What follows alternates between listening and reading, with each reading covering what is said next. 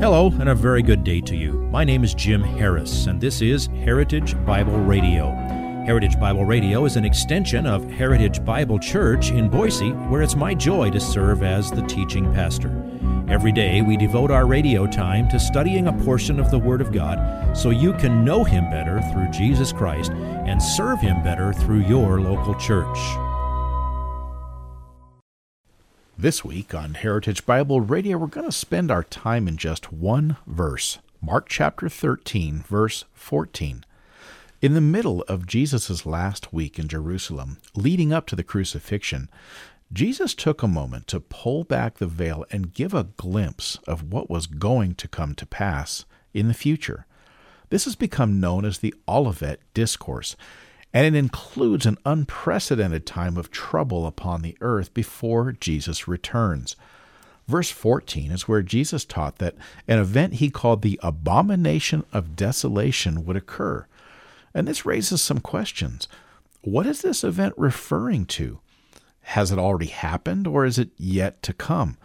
Well, this wasn't the first reference to these events. The prophet Daniel was used by God to reveal things about the end times also. So, Pastor Jim is going to go there this week to shed light upon what Jesus taught about it and bring them together to more clearly understand things that will come to pass before Christ's return. Here is today's slice of the sermon entitled The Abomination of Desolation. Jesus spoke of that coming time of horror in the world, and especially focusing on Israel, spoken of by Isaiah, Jeremiah, Daniel, and others. When we entered this chapter, which is Mark's uh, record of it, Matthew 24 and 25 is a little more uh, thorough. I told you that I refer to the Olivet Discourse as the nexus of Bible prophecy or grand central station of Bible prophecy. There's so much that the Bible says but all the pieces connect, if you will, through the junction box of the Olivet Discourse. Well, within the Olivet Discourse, I would say that our verse for today is the anchor point of the nexus of Bible prophecy.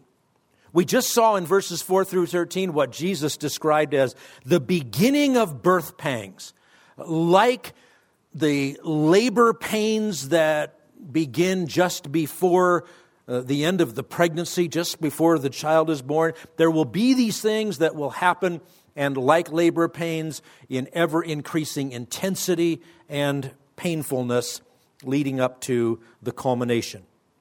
The first specific sign so there'll be wars and rumors of war, false prophets, a lot of general things that are going to happen, and they'll be getting worse and worse. But the first specific sign of the coming of Jesus Christ to set up his kingdom on earth is the abomination of desolation. And today we study that predicted event. Now, pretty easy to outline this because it's only one verse. Uh, we'll look at what did Daniel say about it That'll take us to Daniel chapter 9, verse 27. And then what did Jesus say about it, which is our text in uh, Daniel or in Mark chapter 13, verse 14. Well, what did Daniel say about it? Key phrase abomination of desolation. Something abominable is going to happen, and it's going to bring desolation in a specific place. That phrase and variations of it is used to describe the desecration of the temple in Jerusalem. It is applied to two events, both specifically prophesied in the Bible. One has happened in history, the other is future. And Jesus is referring to the one in the future. I want to take you back to Daniel. I'm not going to don't have anywhere near enough time to sweep through the whole context in Daniel, but I want to take you back to a text in, in Daniel, um, chapter 8.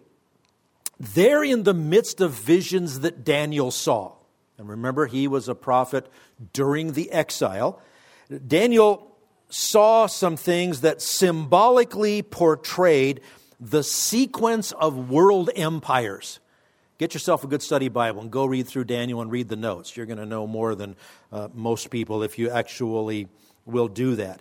And he is going to see in this sequence of images a little horn, which is part of the image that he saw of a goat. You getting spiritual goosebumps yet? A little horn that grew up from the goat, which represents the empire of Greece, which grew out of the Medo Persian Empire. Now, there hadn't been a Medo Persian Empire by that time, there hadn't been a Greek Empire by that time, but God gave Daniel this uh, prediction. We'll pick it up when Daniel's prophecy predicts not only that series of empires, but splitting up the empire of Greece into four parts following the death of Alexander the Great. Now, you may not catch every detail, but um, look with me, Daniel 8, starting at verse 8 and going through verse 14. Then the male goat magnified himself exceedingly. That's the, the, the sudden spread of the Greek Empire. But as soon as he was mighty, the large horn was broken, and in its place there came up four conspicuous horns toward the four winds of heaven. Out of one of them came forth a rather small horn, which grew exceedingly great toward the south, toward the east, and toward the beautiful land. It grew up to the host of heaven and caused some of the host of heaven and some of the stars to fall to the earth. And it trampled them down. It even magnified itself to be equal with the commander of the host and removed the regular sacrifice from him, and the place of his sanctuary was thrown down. And on account of the transgression, the host will be given over to the horn along with the regular sacrifice, and it will fling them to the ground and perform its will and prosper. Then I heard a holy one speaking, and another holy one said to that particular one who was speaking, How long will the vision about the regular sacrifice apply, while the transgression causes horror, so as to allow both the holy place and the host to be trampled? He said to me, For 2,300 evenings and mornings, then the holy place will be properly restored. Got it? Clear, right? Greece is going to become really big, and when it gets to its greatest, it's going to split into four parts. Alexander the Great makes it, makes it great, and then it's split up. And out of one of those uh, quarters, of, if you will, of the remaining empire of Alexander the Great comes this little horn, as he's usually referred to in Bible prophecy. That refers to a king named Antiochus Epiphanes. He rose from the third division of the empire of Alexander the Great to rule the Syrian division, and he ruled it from 175 to 164 BC. Now, embedded in that text we read in Daniel 8 was the phrase, He caused some of the host and some of the stars to fall down to the earth, and He trampled them down.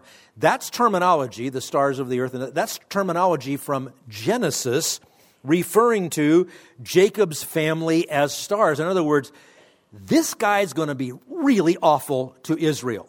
That's what this uh, that's what that text is saying. There's going to be some extreme persecution of the Jews. And he gets even more specific. It's going to have to do with the temple and the sanctuary and the sacrifices. Daniel gives more details of that prophecy of the evil exploits of Antiochus Epiphanes. It's in Daniel 11, 2 through 35. And don't worry, I'm not going to read you 34 verses from Daniel. But Daniel 11:31 describes the, consec- the, the, the desecration of the temple done by Antiochus Epiphanes. Daniel 11:31 and forces from him will arise, desecrate the sanctuary fortress, and do away with the regular sacrifice, and they will set up the abomination of desolation. So there's that term. Daniel 9, here again, Daniel 11, and Jesus refers to it. By the way, there's a historical record of this in the book of Maccabees, a non inspired book of part of the history of the Jews, but uh, that part of it the history is helpful to us. And what you have here, when you put this together, let's take a step back and not get bogged down in the details. You have here an example of remarkable precision within God's Word. the predicted time span that Antiochus would put the temple out of business is 2,300 days or six and a third years. Now, if you try to convert the dates to our calendar, you'll probably get a headache, but those who have endured the headache tell us the end of the sacrifices came September 6th by what would be 171 BC on our calendar and ended December 25th in 164 or 2,300 days later. Well, how do you predict that a guy nobody's ever heard of, who hasn't been born yet and won't be born for centuries, would take over the rule of a king that nobody's heard of in an empire that doesn't exist yet and do exactly this in exactly that place for 2,300 days? Why, you would have to be in charge of human history to be able to know that. And God did it. Now, after the death of Antiochus Epiphanes, the Jews celebrated a re-cleansing of their holy place, and they celebrated it with what they call the Feast of Lights. You probably know it by the word Hanukkah. That followed the restoration, which was led by a priest named Judas Maccabeus. That's why they call those books Maccabees, the days of the Maccabees. It's not honey flavored mac and cheese, it's, it's a person that they're talking about. Now, all the disciples sitting there listening that night to Jesus, they knew that story. That was part of their history. Hanukkah, or the Feast of Lights, is the, the well known Jewish feast, which is not prescribed anywhere in the Old Testament because it was a celebration of something that happened after the last page of the Old Testament was written. If you would like this message on compact disc, let me know and we'll send it to you. You'll receive the entire message, not just the portion on today's program. You can order by phone at 353 4036 or by writing to us at 7071 West Emerald, Boise, Idaho 83704, or on the internet at hbc boise.org. Heritage Bible Radio needs your prayers and your financial support. Once again, you can reach us online at hbc boise.org or by telephone at 353 4036 or by writing to us at 7071 West Emerald, Boise, Idaho 83704. And if you need a church home here in the Treasure Valley, I hope you'll visit us any Sunday at 7071 West Emerald. For Heritage Bible Radio, I'm Jim Harris. See you next time. Bye bye.